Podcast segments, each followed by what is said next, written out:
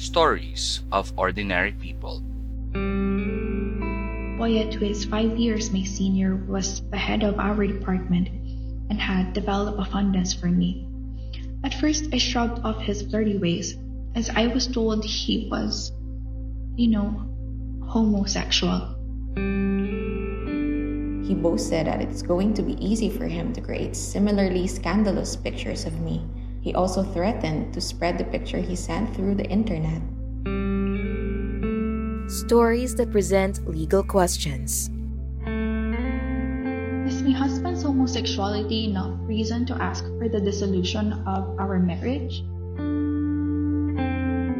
I am actually terrified that this photo will be leaked at work and seen by my customers. Straightforward advice that makes complicated legal issues simple to understand. To be able to constitute a ground for dissolution of her marriage, Maria has first to prove by a preponderance of evidence the fact that her husband is a homosexual. The situation of Beatrice is no longer uncommon nowadays. That is why we have several new laws on internet content abuse and cyberbullying. Welcome to the second season of Amicus Juris, the podcast project, where real-life stories and their legal consequences are featured in a manner that is easily understandable.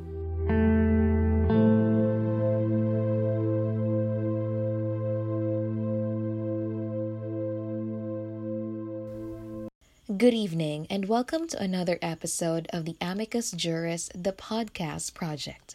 I am your host, Blessy, and together with my co-host, JP, we will be discussing complicated legal issues in simple terms. Good evening, Blessy. So tonight's episode tackles another dangerous situation that ordinary citizens may find themselves in without necessarily knowing the dire consequences. In episode 5, we discussed the danger of hitching a ride with a stranger who was later found to be transporting illegal drugs.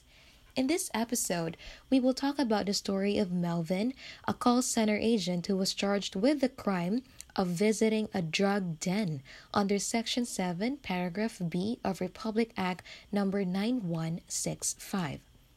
And as always, we will be joined by our resident legal advisor, Attorney R.V. June Zoe Bernal, in discussing Melvin's case and his chances of avoiding a bleak future due to a drug conviction. Okay, partner, let us first listen to Melvin's story.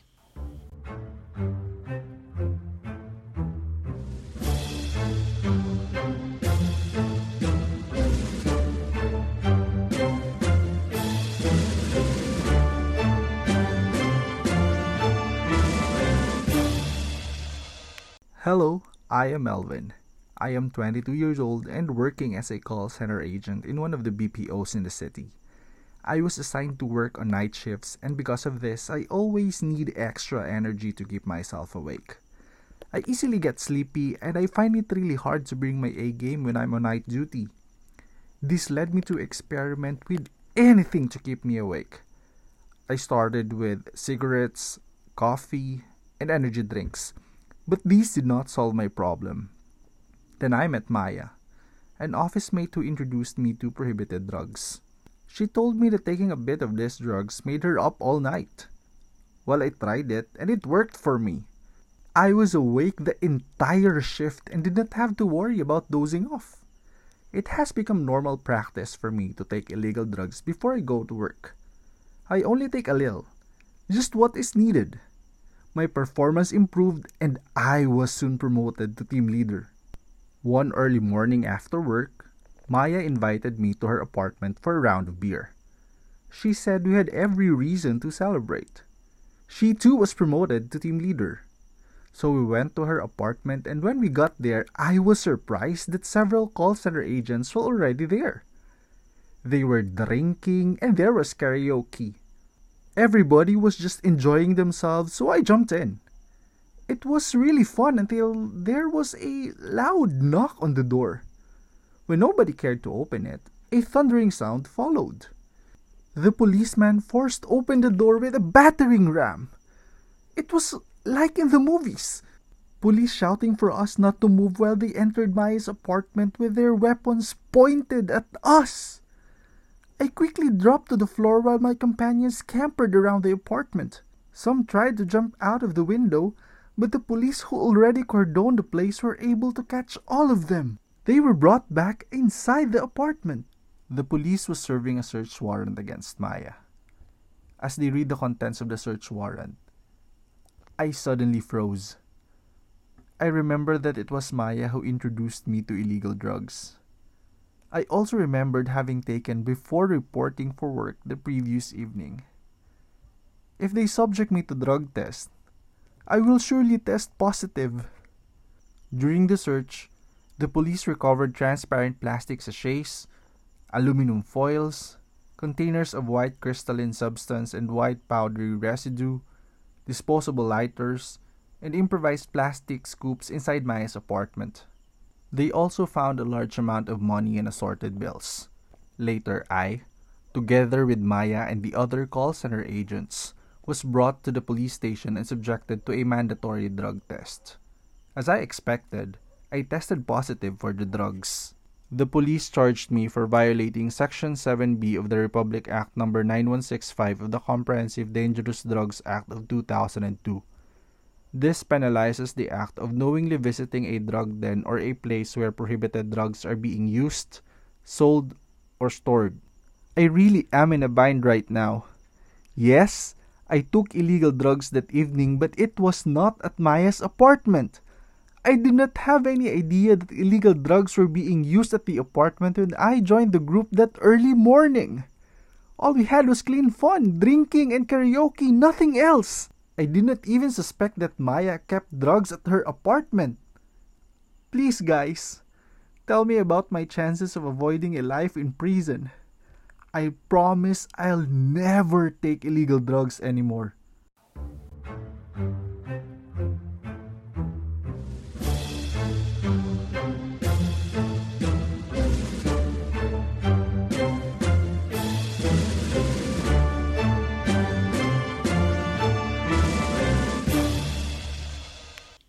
This is what I really fear, aside from hitching a tricycle ride with somebody who was actually transporting illegal drugs, being in the wrong place at the wrong time.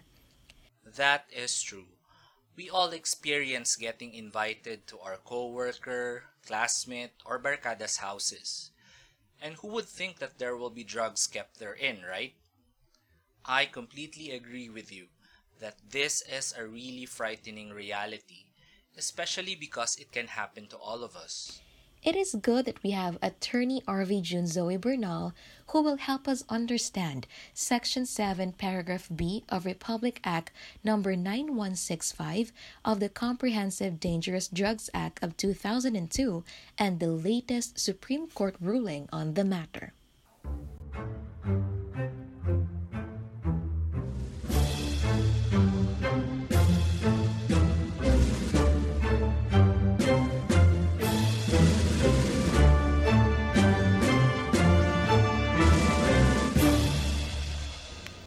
Good evening to you, Blessy and JP. Thank you for inviting me back to the podcast. Well, Melvin is really in a bind right now since he was caught in the wrong place at the wrong time. Worse, he tested positive for illegal drugs after he was arrested. Despite this predicament, however, I think the latest decision of the Supreme Court in Coronel et al. Versus People is applicable in Melvin's case. In that decision of the Supreme Court, the accused who were similarly charged for visiting a drug den were acquitted. What is notable is, just like Melvin here, the accused in the Coronel case were found to have used drugs sometime before their arrest. The Supreme Court ruled that assuming those arrested were, in fact, at the alleged drug den before their arrest, there was no showing how long they were at the alleged drug den, or how long the drugs had been in their system. In other words, there was no basis to assume that the ones arrested used drugs at the moment immediately before arrest, and thus at the location of the arrest. Even assuming that the persons who tested positive for drugs used them at the place of arrest is not sufficient to show that they were aware of the nature of the suspected drug den before visiting it, absent any other circumstantial evidence. The police must show that the persons they arrested knew the nature of the alleged drug den, or that they used drugs in the premises. This must be proven through acts or evidence found, which would tend to show a familiarity with the nature of the place as a drug den. In addition, if the arrested persons were not found to be in possession of any drugs or were not found in the act of using, selling, or buying illegal drugs, nor packaging, nor hiding, nor transporting the same, there would be no reason for them to be arrested. The police and our drug enforcement agents should remember that the crime of knowingly visiting a drug den under Article 2, Section 7 of Republic Act number 9165 carries with it a minimum penalty of imprisonment of 12 years and 1 day and a maximum of 20 years. It is not to be taken so lightly that its elements can be presumed to exist without any effort to show them.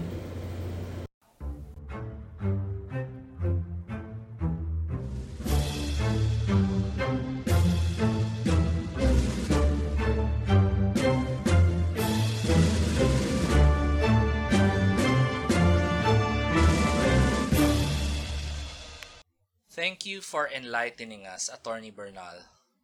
Phew. Now I can say that a lot of listeners have made a collective sigh of relief with me. Being in a place which is later found to be a drug den is not by itself a violation of the draconian provision of Republic Act number 9165. I agree with you, partner. I could not imagine languishing in jail for a maximum period of 20 years just because I visited a friend's apartment without any idea that he is using drugs there or keeping a stash that would qualify his place as a drug den. Well, it is good to know that we still have the Supreme Court as our last bulwark of protection against arbitrary searches and seizures. And there you go, another episode that not only enlightens our listeners about their legal rights, but explains the law in simple terms. And for those who have just listened to our podcast, we are already in our second season of bringing you legal advice through the podcast platform. But you can still listen to our past episodes as far back as Season 1 through most podcast apps. Again, this is Blessy, and together with my co-host JP, we wish you a good evening and hope to be with you in our next podcast episode. Stories discussed in this podcast are inspired by real cases decided by the Supreme Court. The opinions and views of the guest lawyers are their own personal analysis and views on the featured topic. Any comment about the podcast episodes may be sent to Amicus Juris Facebook page.